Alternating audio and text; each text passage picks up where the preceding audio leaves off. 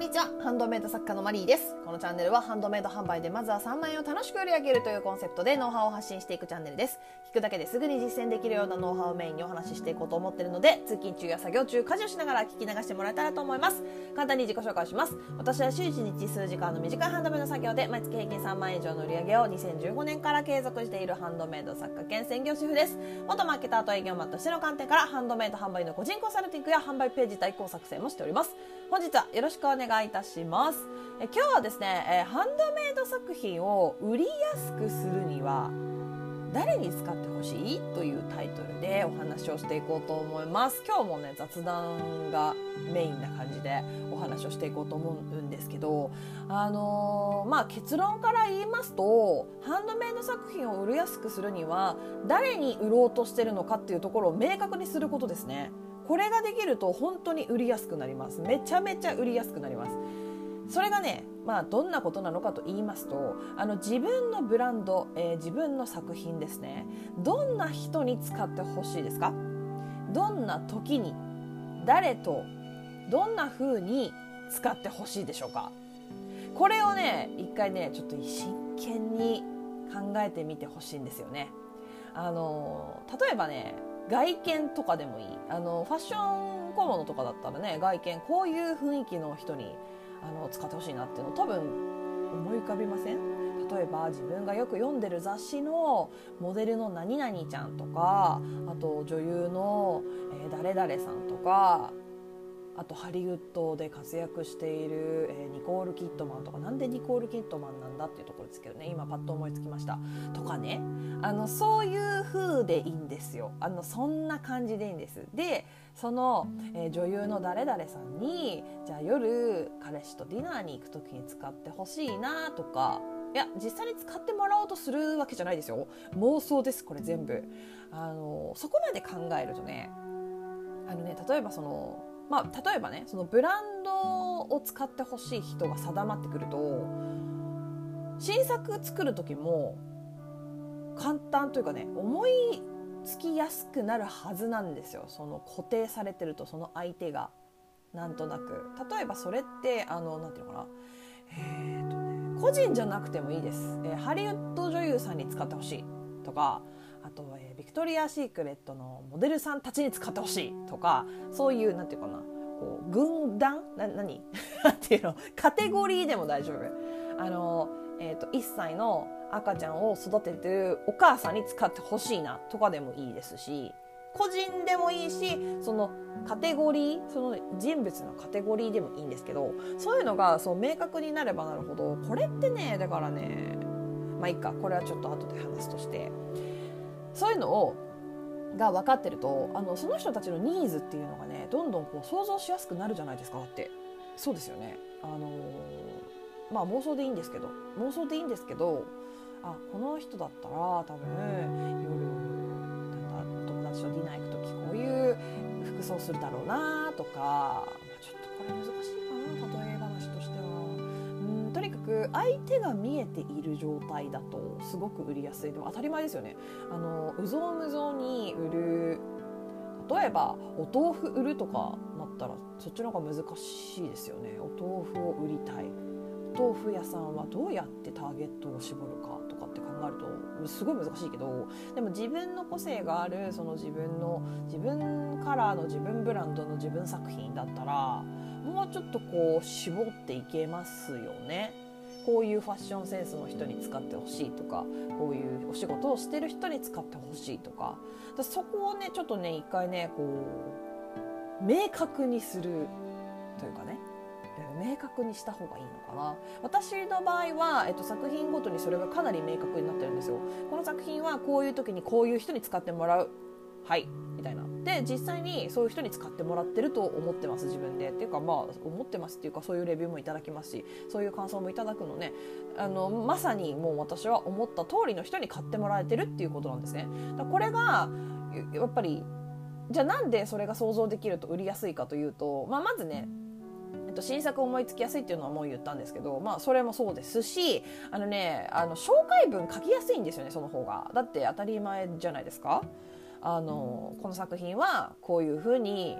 こういうふうな人がこういうふうにこういう時に使ってほしいっていうそのそれが明確になってるってことはそれそのまんま紹介文に書けばいいだけなのであの私もそうですよ。こういう時に使ってください。例えばこういう時にこういうふうに誰々とお揃いで使ってくださいとかもう言い切っちゃってるんで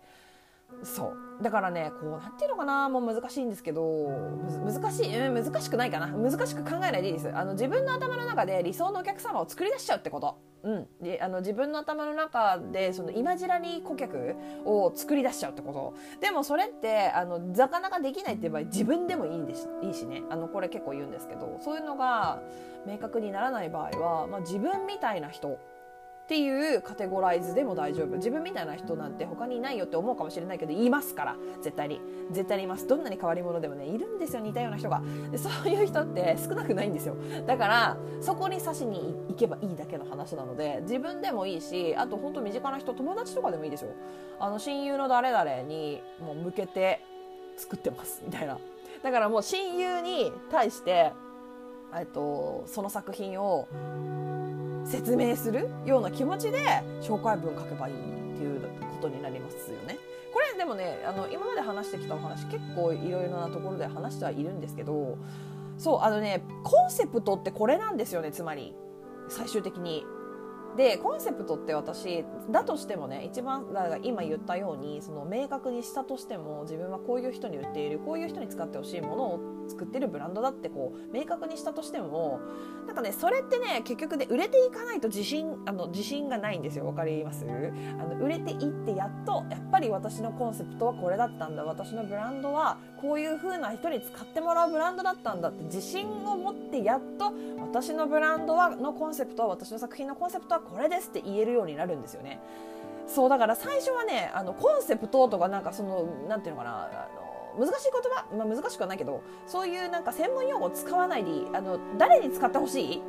もうそれだけでいいですよ考えるの。でそれで誰に使ってほしいかなって考えてあじゃあ女優の誰々さんに使ってほしいな女優の誰々さんにこういうふうに使ってほしいなあの彼氏とね熱愛報道があったけどあの人とデート行く時にあのこういうふうに使ってほしいなとかっていうのをがどんどんねこうお客様の反応とかこう売れていくにつれてこうどんどんね固まっていくんですよ。最初入り口がそれだったとしても。でその固まっていったものが自信になってその自信がコンセプトになると私は思っているし私は実際にそうだったのでだから今コンセプトわかんないとか売り方がわかんないどうしたらこうハンドメイド作品売り売れやすくなるかわかんないって人はまずその相手売る相手を明確にしてみてください。あの妄想でいいです。妄想でいいですよ。だからもしかしたら間違っちゃうこともあるかもしれないんだけどでも間違ったなりに相手が明確ってことはその相手がいるはずなんですよ。間違ってたとしてもね。なんか自分が思ってたのと違うっていう風になるかもしれないけど蓋開けてみたら。でも必ずこう誰かを想像して売る時ってその誰かみたいな人っていうのは本当に少なくないんですよ。めちゃめちゃいっぱいいると思って大丈夫なので。だからこうその人だけに刺さるようにそのカテゴリーの人物だけに刺さるように、えー、と紹介文を書いたりとか、まあ、新作のアイデアをね考える時もそうだしあのこういう人はこういう風なのが欲しいだろうなっていうのでいいいいし。でもまあでもあれですよ。その新作のね作り方アイディアの出し方っていうのは自分の自由にねした方がいいと私は思ってるので、うん、ただやっぱりそういうふうにこうハンドメイド活動を続けていくにつれこういろいろな発想ができるようになっていくものなんですよ。本当に。あのお客様の反応がないと一人相撲みたいになっちゃうじゃないですか。そうだから不安なんですよ一人相撲の時って。私もそうありましたよ正直。皆さんあったはずどんな売れっ子作家さんだってあったはず。なんかもう分かんないんだよね。お客様からのさ反応もよく分かんないしさお友達とか身内に聞いてもお世辞で感想言ってくれてんだかなんだかも分かんないしさみたいなね。そういう時期はもう必ずみんな通って通ります。通るし今その段階の人がこれを聞いてると思うんですけどあの大丈夫です。あの自信持って私とブランドは私みたいな人に向けて作ってます。とか親友みたいな人に向けて作ってます。あとはそう今赤ちゃん育ててるお母さんに向けて作ってますってこう明確にすること。これで本当にこうメッセージを書きやすくなるしその人たちに向けてねツイートとかもしやすくなると思いますよ。あとねキーワードとかもね思いつきやすくなると思いますよ。あのハッシュタグとかあとねあのインスタグラムに載せる時のハッシュタグとか。そういう人たちが使ってるハッシュタグは何かなって想像つきやすくなると思うのでぜひねこれをね一回考えてみてくださいコンセプトとかそういう小難しいことはもうちょっと横に置いといて、えー、誰に使ってほしいですか？これをちょっとね一回ね真剣に考えてみる時間を作ってみてください。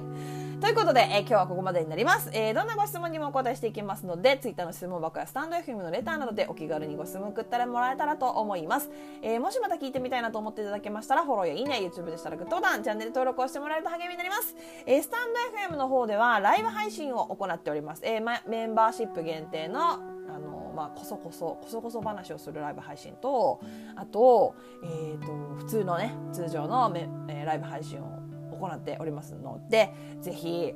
あのね質問とか相談リアルタイムで受け付けておりますのでぜひ遊びに来てください。以上お聞きいただきありがとうございました。ではまた次回お会いしましょう。さようなら。